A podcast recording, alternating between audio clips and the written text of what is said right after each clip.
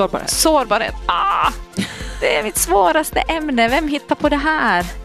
Va? Ja, behöver vi fråga det? Vill inte vara med. Nå, Det här är en svenska yllepodd av Maria Sundblom Lindberg och Sandra Helsing. Men vi börjar i en ända. Vi benar lite i det. okej. Alltså sårbarhet. Jag eh, är ju en jäkel till googla. Så Okej. jag har ju googlat lite och så, så hittar jag massa saker. Varav jag hittade en föreläsning med en tjej, med en, en tj- tjej dam, Mm. Brené Brown, som har en föreläsning som heter The Power of Vulnerability. Nej, Det var ju liksom boken det här. Ursäkta? Boken där nere. Jag har boken. Du satt ju bredvid den när du drack kaffe. Ja, ja, men det är bra. Brené Brown, hon är min guru. Kör på. Jag är samma. Nej, men hur sjukt är det? Mm. Men hon har en föreläsning på Ja, Youtube. ja. TED Talks. Exakt. Yes. Exakt. Hon hade forskat i sårbarhet Yes. i tio år. Ja, samma upplägg här. Ja. Jaha, men varför ska jag Ja, köra? men berätta Kör nu. du? Nej, nej, kör du nu. Det är en Nej. vila för mig. Jag kör ju det här på jobbet hela tiden. Ja. Ja men herregud. Ja. Ja. Men då kan jag ta, jag, jag slänger in det från en annan vinkel. Att, att, att sårbarhet, eftersom man har, när man är yngre på något sätt så var ju sårbarheten någonting att du inga våga alltså på något sätt vara sårbar. Alltså att det var ju verkligen en svaghet om man visar sig sårbar. Och jag har ju visat mig sårbar eh, en himla himla massa gånger och att det har gått fel. Alltså att någon inte har kunnat förvalta min sårbarhet. Mm. Sen har jag överdrivit sårbarhet för att jag skulle få lite, lite ömkan av Mm. folk. Jag har ljugit om sårbarhet när jag var tonåring. Typ att berätta att man liksom mådde jättedåligt åt någon för att någon skulle tycka synd om en, bli poppis i otroliga sammanhang. Men, eh, och sen när man visar sig sårbar åt andra sårbara människor så blir det här liksom verkligen blivit en soppa i sårbarhet. Men om jag tänker så här, uh, vi pratade precis just här för en stund sedan om att om någon människa är hård, för hård och kränker liksom andra och det ena och det andra, skulle den människan visa en gnutta sårbarhet hade ju det rädda en hel situation. Men när man liksom, ska man vara stor och stark på något sätt så behöver man få vara ödmjuk också. Alltså. Mm. Är mänsklig, skulle jag vilja nästan Mänsklig, säga. absolut. I, i, I programbeskrivningen Sandra till den här podden så, så var jag så kaxig så jag, skrev, så jag skrev det är de modigas plikt att berätta. Men så är det ju. Ja. Så det är därför vi har den här. Men det finns en annan sida av det och det är att eh, det är väldigt sårbart tycker jag för mig att ha en podd. För, för varje gång som du uttrycker dig eller för varje gång du är offentlig med dina åsikter så finns det människor som eh, inte tycker om vad du säger eller tycker om vem du är eller Men precis på något så sätt sånt här. Så att jag känner liksom det är väldigt tudelat att podda för mig för jag är ganska skraj. Mm. Skraj för liksom den sidan. Och, och det är ganska intressant för att jag funderar så att vem är jag rädd för? Vem, är- vem är jag så här? Då Ja. kommer det upp två face. En är liksom journalist och den andra är sån här litteraturmänniska. Och, och båda är så här kalla, cyniska, intellektuella, rationella människor. Och de är för mig den här som sitter på min axel nu när jag poddar. För jag tänker de tycker att det här är totalt crap. Det betyder att de, du, du tror att de tycker att du är crap. Ja, det är ju samma sak. Jag Ja, är ju min podd, så att säga. Ja, och då måste jag gå tillbaks. För vem är jag kallad? Jag är icke kallad för de intellek- intellektuella och rationella och kalla. Ja. Vi är kallade för de sårbara, Absolut. känsliga, Mm. små, inte så intellektuella, men ganska sensuella. Och Ja. Jo, jo, kör på bara. Det är de som vi är kall- kallade till. Sen finns det ju en annan aspekt av det här Mm. poddande och det är ju att den där sårbarheten att när jag jobbar som terapeut Mm, just det. så borde ju så är det, i terapin så är det ju väldigt viktigt att klienten inte vet så jättemycket om sin terapeut. Mm.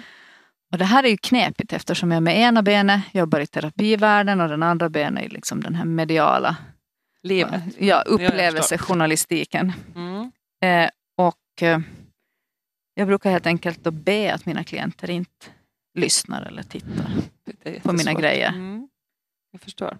Men sen när de har slutat gå i terapi då får de titta hur mycket, hur mycket som de vill. Just det, Mm. jag förstår.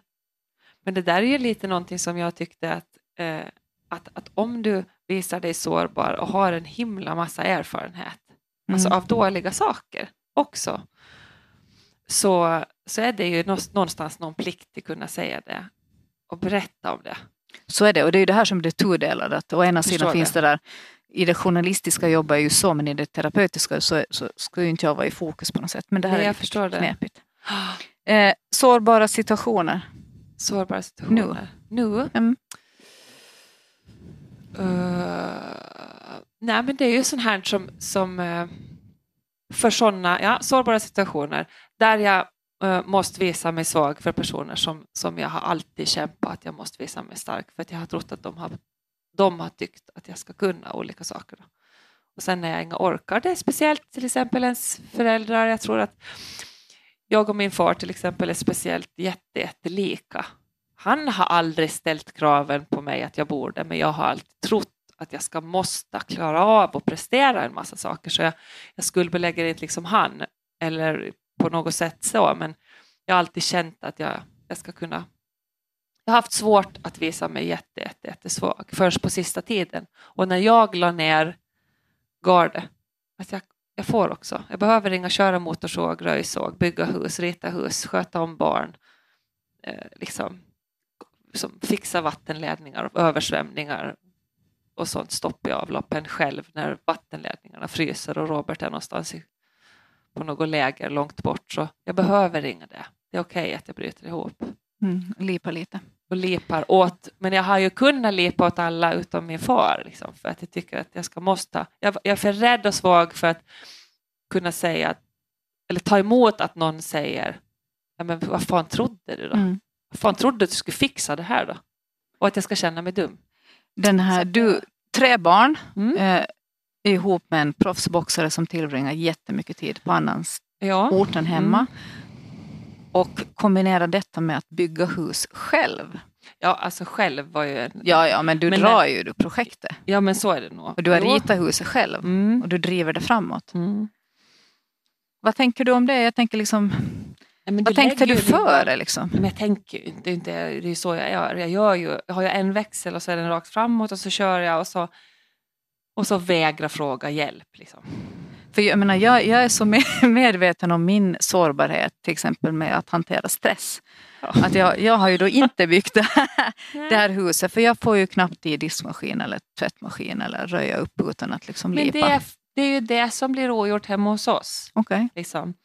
Och då är det ju det, och där, det, det härliga måste jag ju säga, eh, det härliga med min relation till min sambo är det att han ställer inga krav på mig. Alltså inga krav att huset ska vara färdigt, Mm. att disken ska vara gjord. Han kräver ingenting annat. Typ att jag, det enda kraven som man har är att jag låter hans telefonladdare vara i fred. Eh, hörlurarna till hans telefon, de ska vara i fred. Men liksom ingenting annat. Jo, att han är ju glad när jag är på gott humör. Mm. Men han ställer inga krav på, eh, på liksom prestation, på ingenting. Mm. Så Men det är ju ganska behöver- svårt för honom att ställa krav när han själv är borta. Det skulle ju bara Ja, men fattas. han gör ju ingenting. Han vill Nej. att barnen ska vara glada. Ja. Eh, jag ska vara glad. Gör vad du vill. Mm. Så här, gör vad du vill med tre barn i ena handen. Mm. Men det sådär. huset om det känns ja, jätteviktigt. men liksom att jättefria händer med allting och sådär. Men tycker du att din sårbarhet är en styrka eller en belastning för dig? Nu är det ju en, en eh, alltså, jag måste ju kunna visa mig sårbar oberoende vad, vad mottagaren säger. Alltså jag måste ju visa mig sårbar för mig själv. Alltså att, att, att jag bryr mig inte om va, vem som tar emot den, åt vem jag visar mig sårbar. Alltså för att, för att det kan aldrig vara fel att visa mig mänsklig för vem som helst. Om jag då, som i förra podden, kissar ner mig på fotbollsplan fullt med folk som jag kanske inte känner allihopa, men vem, vad spelar det för roll? Om man ska Mm. hålla upp någon jävla fasad för att någon tror att jag är en lyxhustru eller boxningsänka, men jag är ju en människa. Mm. Alltså, Men jag tänker nog att det är också en, en grej att vara liksom street smart. Jag kan nog liksom älta sånt här när jag har när jag har crashat med fel människor. Mm. Att varför, Givetvis. alltså, alltså jag trodde att den hade liksom kapacitet att förstå eller jag tänkte att jag är med den som, som jag förväntar mig att andra är med mig, det vill säga att man är äkta. Och om det är i den stunden att man mår fruktansvärt dåligt så visar jag det och funderar inte så där jättemycket på vad den andra reflekterar kring. Men det tycker jag är sånt här som jag har lärt mig liksom hårda vägen. Att, att om man bara kan välja när man kraschar, vilket man då ytterst sällan kan, att försöka Ja. göra det i en varm famn. Givetvis, ja. ja Mm. men det håller jag nog fullständigt med om. Att, eh, men det kan ju aldrig vara dåligt att krascha hos sina föräldrar, i mitt fall i alla fall.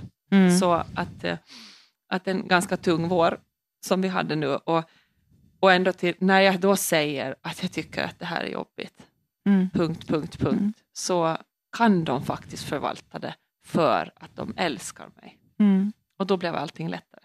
Mm. För att jag släpper ner och vågar visa mig sårbar och säga att det här är jobbigt nu. Hjälp mig nu, för nu orkar jag med det här eller det här. Nu är det för jobbigt med bygge. Snälla, ta barnen så jag får sova. Eller sådär. Men till håll på att köra huvudet in i kaklet, alltså det gynnar ju ingen. Nej. Men, men jag, jag tycker liksom både liksom i mitt jobb men också förstås privat och framförallt i relation till mig själv. Så när, man, när man förnekar sin, sin sårbarhet så blir man ju också väldigt okänslig för, för kroppens signaler, Jo, psykiskt och fysiskt. Och, det vet och det, man ju. Ja, det vet man ju hårda vägen. Det också. Och det, det, ju, det tycker jag är så otroligt häftigt att, att när man psykiskt, liksom, när man förnekar någonting, att Mm. man mår dåligt och försöker mörka det, eller ha andra strategier, Mm. så reagerar kroppen i någon Fysiskt. slags fysiskt, fysiskt, fysiskt, ja, absolut. något balanssystem. Och Absolut. det här är jag så fascinerad av. Otroligt. Och, och det här har vi ju du och jag lite samma erfarenhet Helt sjukt är det ju av faktiskt. att vi blev sådär svimmiga i ett Ja. visst livsskede. Yrsel, svimning, eh, svårt Ja, att fokusera, Synrubbningar. synrubbningar. Fattar inte, man funderar att har man en hjärntumör innan man förstår att ah, det, det är liksom Ja, psyket som är svajigt. Posttraumatiskt, Ja. massa ångest. Ja. Har du lite panikångest? Har du lite av. panik? Ja. Vad tänker du om det här? När började det du förstå här- dig på din kroppssignaler? Eh, alltså jättesent innan det liksom blev jätte, alltså så här att det började rapid gå neråt. Alltså det gick ju fort neråt. Så då hade jag ju varit och mätt blodtryck och tagit blodprover och det ena och det andra. Då. Mm. Och, eh, men då hade jag ju på två års tid, två, alltså det enda som jag hade i två års tid var två gånger alltså sån här oresonlig panikattack. Att, att jag trodde att det var epilepsi. Att hela kroppen krampade ihop och ringde psykakuten och jag kunde inte gå och ramlade ur bilen och sådär. Och mamma och pappa måste hämta barnen och köra bilen och sådär. För det gick inte Och, Och det här var ju efter en bättre fest. Och eftersom jag dricker så pass sällan nu för tiden så, så trodde jag att, liksom att, att jag är förgiftad eller någonting sånt där.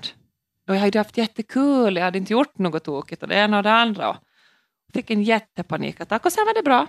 Nyktra till, livet gick vidare, inget konstigt med det. Och så nästa gång så gick det ett år till och nästa gång jag drack så hände det igen. Och kramparna, armarna började krampa ihop och yrsel och sådär. Och så tänkte jag, nej men shit, alltså, jag, måste, jag kan inte dricka mer, aldrig. Alltså, så därför hade det varit som ett, två glas vin och så hade jag fått räcka det. Då. Mm. Nå, men det har ju gått bra och jag, och jag är liksom nöj- jättenöjd med det och jag behöver inte på något sätt någon sprit och så. Men däremot så börjar ju våren då komma med eh, olustig jävla ångest och yrsel och konstiga saker som börjar komma. Och när jag började läsa i smyg om det där så tänkte jag, vad fasiken, vad var det Maria sa? Yrsel, synrubbningar, alltså svindel, oh, alltså koncentrationssvårigheter och det ena och det andra. Och då tänkte jag, shit alltså, det här blir ju ingenting det. Så då vaknade jag ju sen när vi skulle på semester, jag visste inte, jag kan inte vara någonstans, jag skulle till Cypern en vecka och satt bara och grät. Jag har ju en fantastisk moster som var med och styrde upp barnen och sådär. Men då satt jag bara och grät en morgon, jag kommer inte ihåg vilken unge jag hade satt skolkräm på. Och bara som nästan skakar för att man är så, alltså, är så rörig i huvudet. Alltså, Mm. Jag kan inte, vet inte vilken barn jag har som "Ah, jag har någon solkräm, var är hattarna? Var, var, Det är just när man har koll på fokuset. Ja, då är ju noll fokus. Jo, Mm. och då var det experimentet, inte experimentet, men det sjuka var ju att det här startar åtta på morgonen och släpper inte. Det slutade ju med att det släppte ju aldrig. Så släppte det inte och släppte det inte. Vi gick ner till stranden och jag andades och låg i solstolen och hon tog barnen. Och sen vid tolv då när vi skulle käka lunch och man tog en sallad och så här, och så sa jag att jag har en bärs och så efter att druckit en bärs så släppte det. Och då sa jag att min, min moster att fatta folk som dämpar ångest med sprit. Alltså ångesten släppte ju efter att jag hade druckit en Mm. öl. Och så tänkte jag, herregud vad läskigt. Att det här, den här upplevelsen av folk som super ner sig för att Mm. de har ångest och att den blir värre av spriten Mm. sen, att du bara dämpar. Nu, nu, nu genar du in på mitt nästa spår. Jag Gina, Ja, förlåt men Ja, alltså det- så. Det var nummer tre som jag Just hade här det. på min Sårbarheten skyddar vi oss med. Och då hade jag nummer tre, bedövning.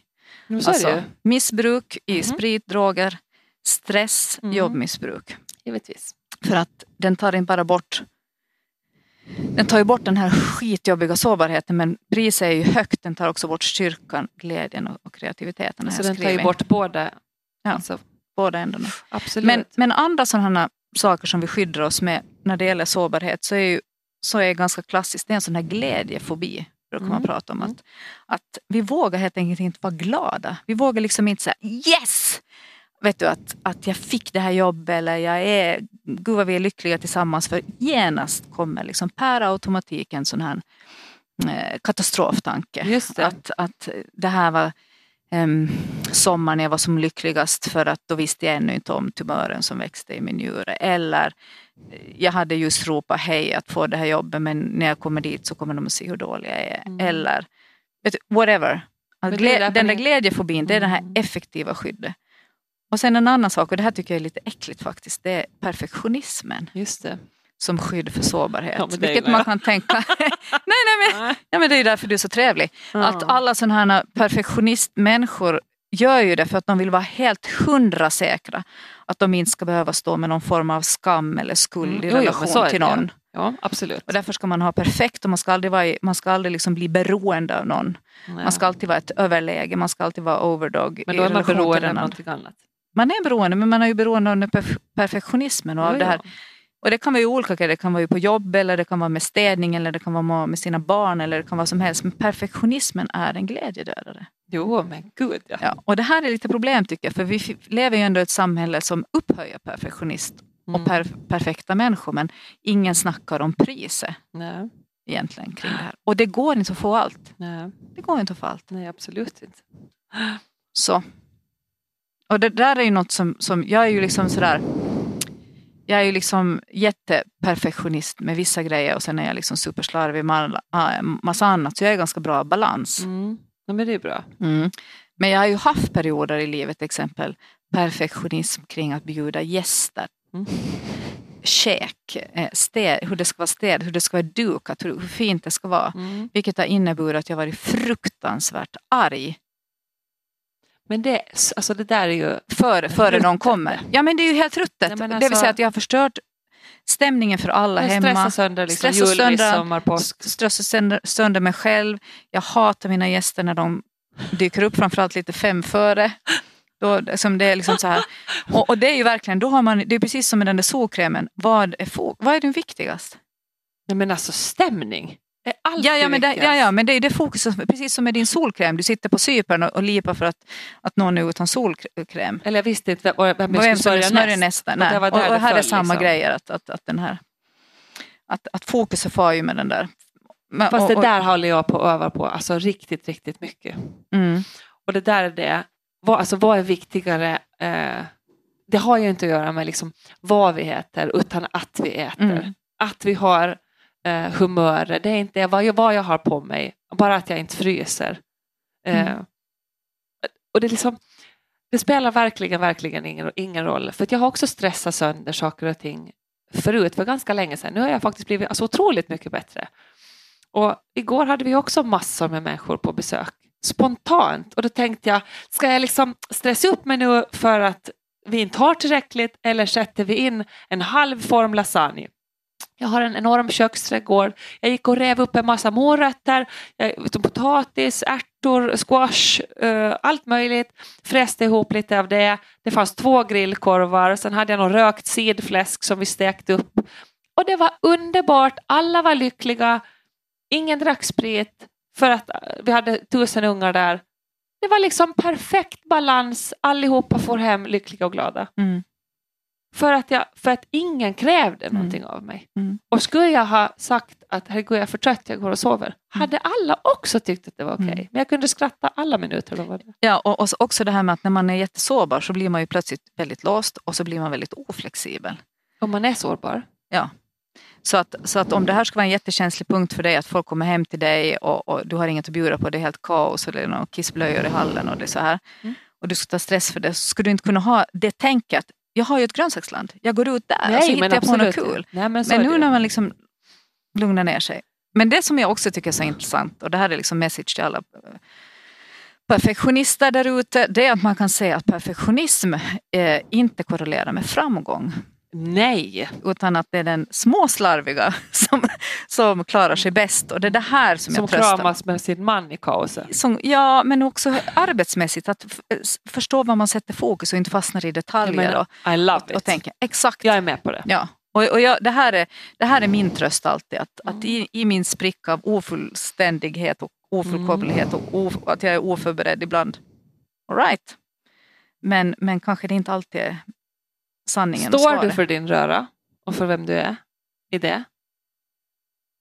Alltså du står för Jo, jag förstår din kissblöjan. fråga men jag tänker, jag är ju lite långsam. Ja, men, jag- bättre Ibland. dagar. Idag, idag var det ju jätterådigt när du kom hit till mig. Men inte för mig. Nej, nej men jag bara säger det. Jag tyckte jag var ganska modig då idag så jag släppte in det här fast Just det var skitrådigt här. Men Mm. jag hade en bra vibe. Eh, Mm. Henka kom i morgonrock, superrufsig. Tre ungar sitter och käkar gröt som de var heller joggis i och syltig och smörig och det Mm. var en sörja. Mm. Och alla satt och fnissade. Mm. Och Henka sa, vill du ha kaffe? Alltså det var en optimal kärleksfull mötande. I Mm. love it. Mm. Alla i pyjamas ännu för att vi skulle börja Men jobba. spelar roll. Nej, det spelar ingen De hade ju roll. kunnat Men här fått vara i pyjamas till Mariebad. Det varit underbart.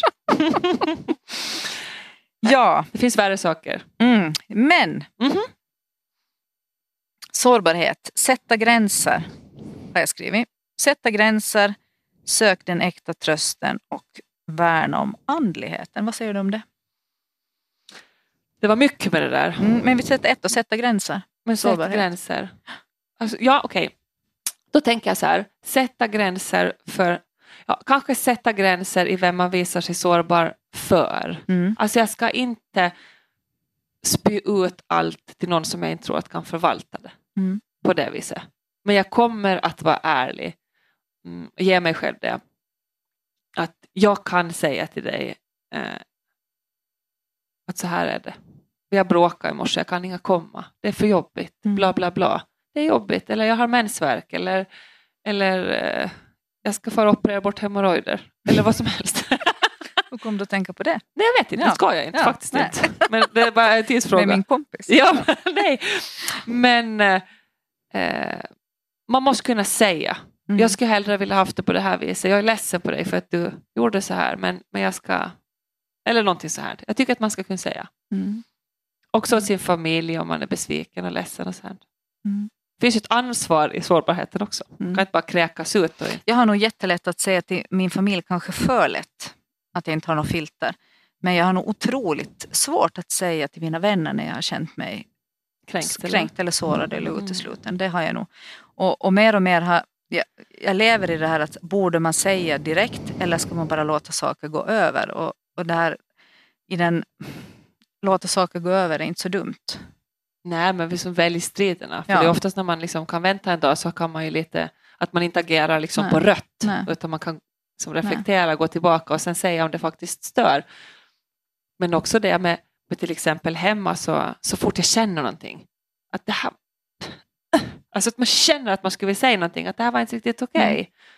Så då är det ju nog bättre att jag pyser ut lite hela tiden. Att det blir så här. Och sen bara bam! Så, Mm. så då pyser jag ut eh, lite hela tiden. Men nu, som sagt, det blir bara mer och mer sällan. Men, Om du ska göra en sån här sårbarhetslista, det här är ju jättesårbart att berätta om det. mm. Vad ska du stå på den? När känner du dig liksom skör och dålig? När jag har varit dum med barnen. När du har varit dum med barnen? Mm. Ja. Då skäms jag. Då skulle jag vilja ge mig själv på käften. Alltså. ja. När jag har okontrollerat gapa åt dem för någonting som är mitt skit. Mm. Alltså då vill jag. Det är mitt värsta. Alltså. För att jag har inga problem till att be om ursäkt till Robert om jag är oförskämd. Alltså så här, om jag fräser till eller vad sa bla bla. Så här. Men då ber jag om ursäkt nästan direkt. Säger förlåt. Sorry, I back Mm. off. Och så går jag bort. Liksom, för att, men han kan ju ta det och fatta med alla mina, liksom de här. Men att man liksom så här stundvis liksom blir så förbaskat jävla galen på grund av att man är liksom hungrig eller trött eller det andra som inte har någonting med dem att Mm. göra. Mm. Och att man gapar till så här, fan. vad håller ni på med? Alltså helt liksom i proportion till brottet, totalt oproportionellt. Mm. Då skäms jag, alltså Mm. fruktansvärt. Då är jag sårbar. Har du något yrkesmässigt som du såbar för att du känner dig dålig på? Ja, men alltså, yrkesmässigt med tanke på att jag nu eh, jobbar ju som förälder. Vilket är ju helt härligt, så jag jobbar ju inte som polis. Jag tackar nej till polisjobb. Men eh, hur, vilket, vad menar du då? Yrkesmässigt? Ja, du känner dig dålig, alltså sårbar. Att du, de kan komma åt dig på någon punkt för att du inte är så Mm. bra på det. Du har dålig självkänsla just på det. Mm. Nej, för att jag, jag har ju jobbat med så tusen olika saker. Och jag har ganska bra självkänsla. Jag kan göra vad som helst. För att jag, jag tycker att jag är... Alltså jag tycker att någon skulle vara jätteglad att få mig. Riktigt. ja, jag tänker så här, halleluja. Ja, Den som får mig på Ja. sitt jobb. Alltså så tänker Ja, jag, fy fan vad roligt Ja. de kommer att få. Ja. För så känner jag faktiskt. Att jag är sårbar på det. mm. Men jag är sårbar att jag inte, jag är ju hemskt snäll och, och, och rör på alla möjliga sätt. Men, men jag, jag kan ju också vara besvärlig. Mm. Att jag, jag säger ju något som det är. Mm. om det är besvärligt, det det är ju, kan man ju podda Ja. om, en hel egen podd. Jo, att vara besvär, att inte vara till besvär. Nej, det är nog inte Eller att vara besvärlig. Ja, det, det är det- ju kanske jättebra att inte vara det. Ja. Jag, jag känner ju att jag, jag är ju liksom, om jag, jag har liksom eh, eh, under långa perioder i mitt liv bett till Gud om att inte vara så himla sårbar. Mm. Jag har ju varit, all- alltså, för mitt eget bästa tycker jag, för känslig i hela mitt liv. För massa olika Just saker. Mm.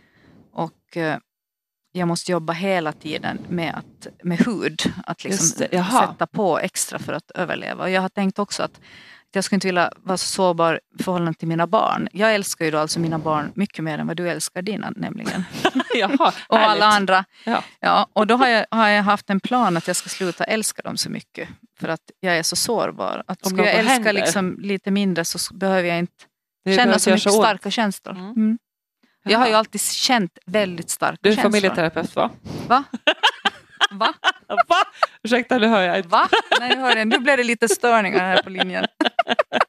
Just Men, det, men jag ja, fattar. ja, och, och sen om kna- knasiga grejer. Alltså jag har jättesvårt att lyssna på klassisk musik. Jaha, Mm. okej. För jag blir så sårbar. För att du blir berörd? Ja, alltså jag blir helt hudlös. Jag blir så här, jag bara skulle vilja gråta eller skulle jag vilja dansa eller något sånt. Ah, Jaha. Jag är uttryck för det här. Jag har många Mm. sådana här grejer som är, är så här att jag måste undvika det för jag liksom bara går in i det. Eller Jaha. dansa, dansa med Alltså någon. den där är helt- aspekten av sårbarhet har jag inte ens tagit fast vid. Men jag, men jag okej, Förstår du vad- jag fattar vad vart, vart Ja. det spåren. Mm. Och sen har jag liksom funderat mycket kring sårbarhet och beroende. Liksom. Vet du, att tillåta sig beroende gör, ju att man blir sårbar. Och det är ju någonting som jag tycker är positivt i vårt, eh, liksom, en, en relation. Det är ju, att vara, det är ju ett positiv grej, att jag är beroende av det jag behöver. Det är ju inte, det är ju inte negativt. Det är ju Nej. inte att man gör upp sig själv. Nej. Nej. Men att, att hitta den där balansen, liksom, att Mm. hur beroende Just det. och bredvid varandra. Mm. Hänger du på? Hyfsat. Ja, ja, det här Ja. var lite djupt nu. För dig? ja, för mig. För dig? Jo, jo, nej, det Ja. bara för mig. Eh, vi ska ju prata om sårbarheten i världen. Jaha, jag tänkte som ett... eh, Varför, varför händer det alltid så här att den här sista aspekten, den här globala analysen, faller bort. faller bort? Att det, Faller liksom, bort, att att det den är inte så ryms. utåtriktat att vi vill hellre ha inåtriktat. Vi vill ha inåtriktat hela tiden. Världen... eh, Ja, eh. men summa summarum är det, för att kunna känna glädje och meningsfullhet måste man vara sårbar. Ja, alltså absolut. Men också man, alltså sårbar slash ödmjuk på något sätt. Mm. Alltså för att jag tycker ödmjukhet har ganska mycket så med sårbarhet att göra. Jag, bara, ja, alltså jag är helt på det klara att sårbarhet is the way to go. Visa sårbarhet, mänsklighet. Alltså jag blir ju inte på något sätt, alltså än i, i, i min ganska så här kära närhet så, så har jag alltid ansett vara så tuff och hård och sådär. Men ändå tyckt om jättemycket den här människan och, och, och den här härliga personen. Men det är ju först när den personen lät muren falla som jag fick kärlek alltså för den här personen. Mm. Tänk för fan vad härligt, du är också som mig. Mm. Alltså där möts man i det där sårbara. Sen vart vi liksom båda, yes, de här är vi. Okej, nu är det nya stakes här. Mm. Att nu kan vi prata om det, eller inte. Mm. Men, du? men överhuvudtaget den där anknytningen, alltså kontakten till andra, Mm. så går ju på något sätt via det. jo, Det blir ju aldrig till någonting på riktigt så länge det inte finns det är ju en tydlig sårbarhet. Nej men herregud, om någon Mm. hela tiden eh, visar liksom en hård och tuff, tuff yta så, så vill man ju så här, men, men, hur gör du? Hur, Men gör du, du? jag tycker det är lika jobbigt med, med, med en sån här glättig glad yta. Det tycker jag är precis lika obehagligt som en sån här kall yta. Det vill säga att man alltid är så himla check och duktig Ja. och aldrig något problem och man postar den ena vet du, Nej. familjehappeningen efter den andra. Jo, speciellt om man kan, man, man kan väl skönja en ganska sån där eh, dyster baksida, baksida i det. Men sen är det ju likadant så här, när jag faktiskt, alltså om jag tittar bara på mig själv och min egen bubbla, så finns det ju alltså mörker, men så finns det ju sån här oresonlig passion och glädje i vårt liv. Jag är jätte, jättelycklig med Robert, faktiskt. Och, och, och vi kan ju ena dagen ha det så här nattsvart och andra dagen rosenrött. Alltså det är ju jag som person som skapar det här liksom dynamiken i vår relation. Och jag är så, och det är också ganska härligt. Jag älskar att vara så och vi funkar bra. Det jag menar, eh, jo, och så, så när jag postar någonting, när till exempel Robert är hemma. Igår sprang ju han hemma alltså naken med ett förkläde för vi skulle laga käk. Och, och så då postar jag en bild av Robert och mig. Robert så, så skrev jag att the naked chef is here. Uh, we're cooking up a feast. Uh, I think it will be a dessert. Alltså, för att det är känslan som jag känner. Alltså vi är hemma, vi lagar käk. Ungarna för en gångs skull ser på en film i soffan, de håller käften. Vi har skön musik i bakgrunden, vi lagar mat. Vi har ett sånt här super moment. Och då tänker jag först, nu ska jag leva carpe diem, skita i och posta några jävla bilder på hur glada vi är. För det blir provocerande för någon människa, för de tänker så här, ja, ja, ja, ja. Att vad håller ni på och Mm. döljer? För att det där är bara så jävla humble brag eh, över hur lyckliga ni är. Men så tänker jag, men vi är så här lyckliga som det är. Mm. Det här är inget dåligt. Jag har just varit och skördat massor med grönsaker som jag med kärlek har odlat hela våren. Och, vi, liksom. och här är han nu efter att ha varit borta en vecka och han är jättesexig och härlig och jag hoppas att jag får ligga med honom ikväll. Och det ville jag förmedla. Okej. Men Mm. det är ju ärligt från mig. Jag kan inte prata Absolut. för någon annan. Men du, det måste finnas den här kontrasten av den andra sidan och det kanske alla dina kompisar vet om. Ja, alltså jag Va? struntar egentligen ganska mycket över mottagaren Mm. eftersom det långa tider inte kommer någon Någonting, posts. ja. Så då har vi antagligen, alltså då har vi läst i lusen av varandra i en vecka. Jag har legat och lipat, ingen förstår mig, jag har gått i terapi eller någonting. Då är det ju så. Mm. Men då postar jag heller inga fake-bilder. Så när det kommer lycka så är det lycka hos oss. Hör du, tiden är över. Yes! Det här var Sandra och Maria. Mamma, mamma, präst och polis. Lyckligt gifta med varsin stor viking. Eller? Ja, det är de. Ja. Verkligen. Hej, hej. hej.